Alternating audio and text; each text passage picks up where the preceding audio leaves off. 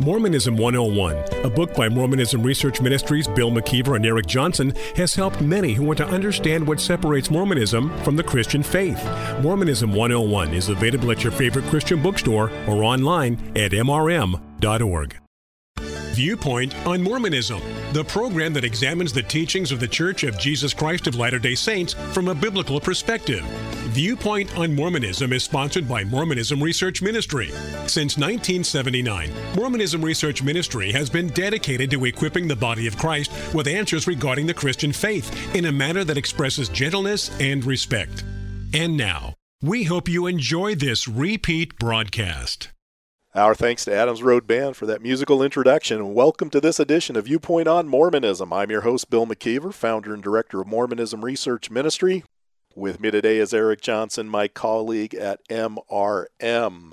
We're looking at the May 2017 edition of Ensign. This is the conference edition. There was a talk that was given by President Russell M. Nelson he gave a talk drawing the power of Jesus Christ into our lives. And there were some things that he said in this talk that if you are listening as a Latter day Saint, and let me just say that it's very important that when you listen to the leaders of the Mormon church speak in general conference, that you read and listen to what they're saying as if you were a member of the LDS church. Now, what do I mean by that? don't listen to them as an evangelical Christian because they will use terminology that may sound very familiar to you and if you assume that when they use this terminology that they are saying things that you believe you could be very very wrong in that because they define a lot of these terms very differently there's going to be an example in this talk given by Russell M. Nelson where that happens. So, as we go through this, I just want to make this point, this observation. The Mormon teaching regarding salvation has not changed in recent years, even though you may have Mormons tell you, well, we believe we're saved by grace. What does that really mean? Is it by grace through faith alone, or is it grace plus something that the Mormon must do. I think in this talk, Russell M. Nelson does give a distinction, but you have to read what he says through the lens of Mormonism to really grasp it. Let's go back to the beginning of his talk where he cites John 3:16, Eric. He says, "God so loved the world that he sent his only begotten son to help us." I don't recall John 3:16 being read quite that way. Do you? And no. that's the footnote after the word son. There's a footnote number 2 and it cites John 3:16. But then he adds on to help us and he has a different quote for that. So he's not literally saying that's John 3:16, but as a reader or a listener of this conference talk, you might not catch that and you might even think, "Oh yeah, he's quoting from John 3:16 and that last part to help us is certainly not there." And he goes on and says, And his son Jesus Christ gave his life for us, also that we could have access to godly power, power sufficient to deal with the burdens, obstacles, and temptations of our day. Today, I would like to speak about how we can draw into our lives the power of our Lord and Master, Jesus Christ. Now, what is the purpose of being able to do that? Well, Mr. Nelson is going to explain that as he goes on in his talk. And on page 40, he goes on to explain this. As Latter day Saints, we refer to his mission as the atonement of Jesus Christ, which made resurrection a reality for all and made eternal life possible for those who repent of their sins and receive and keep essential ordinances and covenants. This was the main quotation that I was referring to earlier, because in this one paragraph, Russell M. Nelson shows a unique doctrine of Mormonism where they separate the effects of the atonement into two categories. What he says here is we refer to his mission as the atonement of Jesus Christ, which made resurrection a reality for all and made eternal life possible for those who repent of their sins and receive and keep essential ordinances and covenants. These seem to flow together if you're not catching what Mormonism is all about. I can see a lot of evangelical Christians not catching the nuance of what he's saying there. Well, let me cite you from Joseph Fielding Smith in his book Doctrines of Salvation, Volume 1, page 134. Joseph Fielding Smith was the 10th president of the Mormon Church.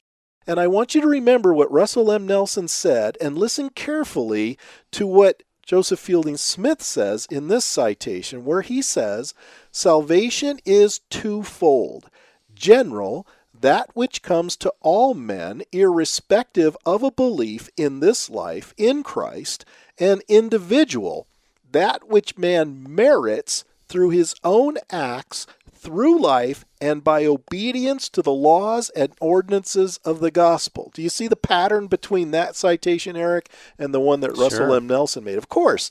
In other words, Mormons do believe that there is a general resurrection. It has been described as being saved by grace. It doesn't matter what you've done in this lifetime, it doesn't even matter what you've believed. You can be an atheist and you're still going to be saved by grace according to that definition.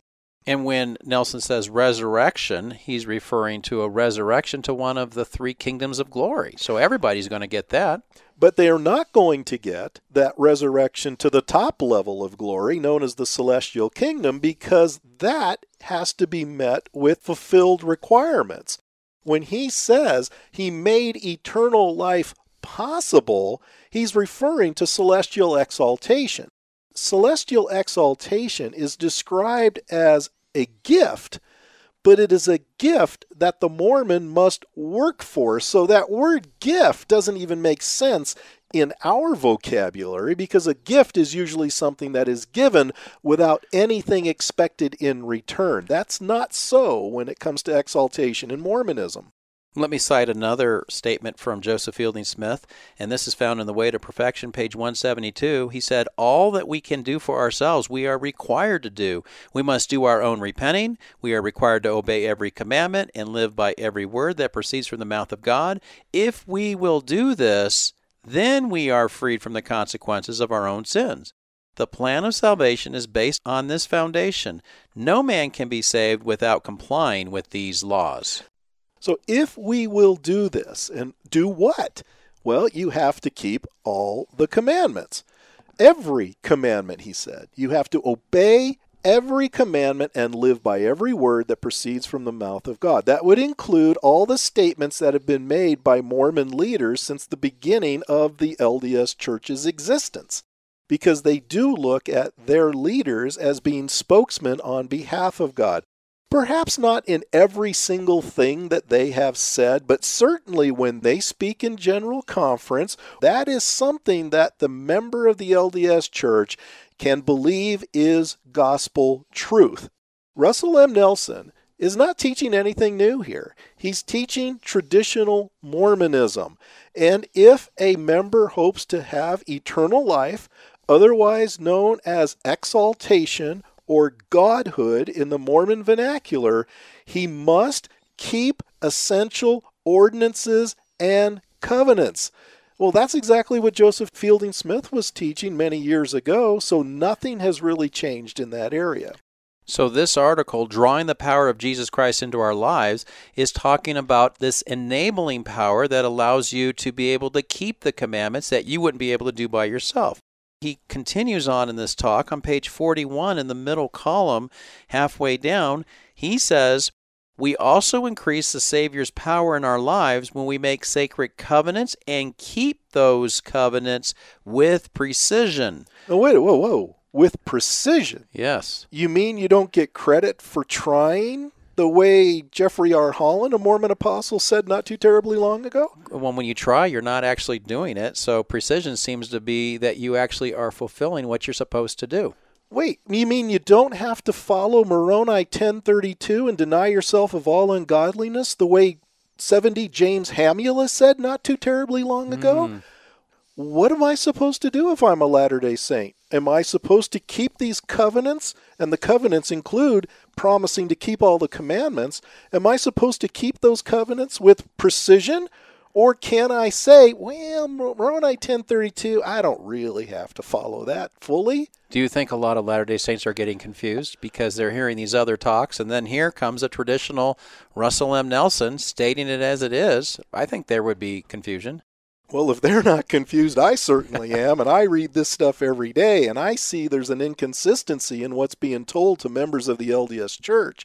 Can you imagine, though, if James Hamula when he said that you don't really have to follow to the letter Moroni 1032 and deny yourself of all ungodliness. Imagine if he's wrong and Russell M. Nelson is right. And I would say, in the grand scheme of things, Russell M. Nelson has superior authority over James Hamula. Sure. If James Hamula is wrong and you've got Mormons following his advice, can you imagine if Russell M. Nelson is telling the truth? the dire consequences that would be faced by the member of the LDS Church if someone was to listen to Jeffrey R. Holland and understand his statement that you get credit for trying, that you don't have to really keep your covenants with precision, as Russell M. Nelson has said in this talk, what kind of trouble would you be in on Judgment Day? And then he says something else on that page, page 41. He says, Covenant keeping men and women seek for ways to keep themselves unspotted from the world so there will be nothing blocking their access to the Savior's power.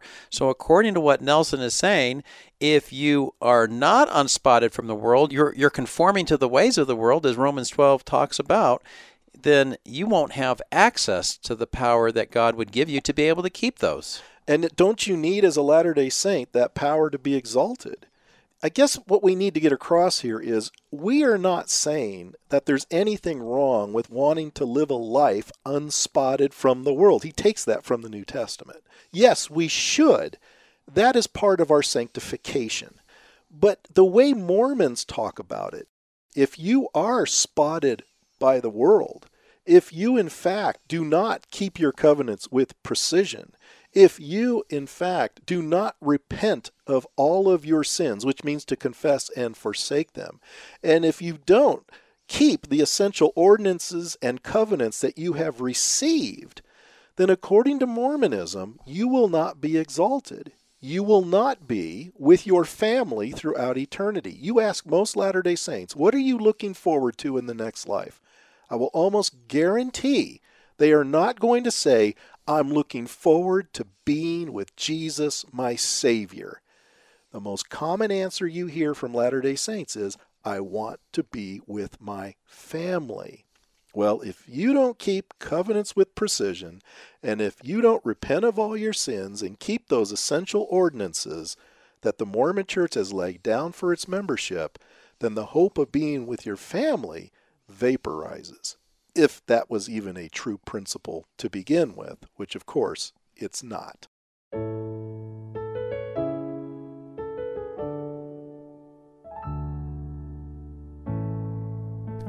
Thank you for listening. If you would like more information regarding Mormonism Research Ministry, we encourage you to visit our website at www.mrm.org,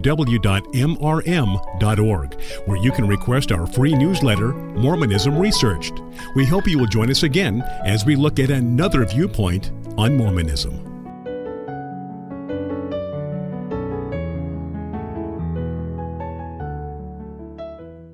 Looking for a resource written for young people that explains the Mormon religion from a biblical perspective? Mormonism 101 for Teens by Mormonism Research Ministries Eric Johnson addresses basic LDS doctrine while answering important questions such as Is it okay to date my Mormon friend? This book has helped many young Christians to better understand their own faith as well as the faith of Latter day Saints. Mormonism 101 for Teens can be purchased online at mrm.org.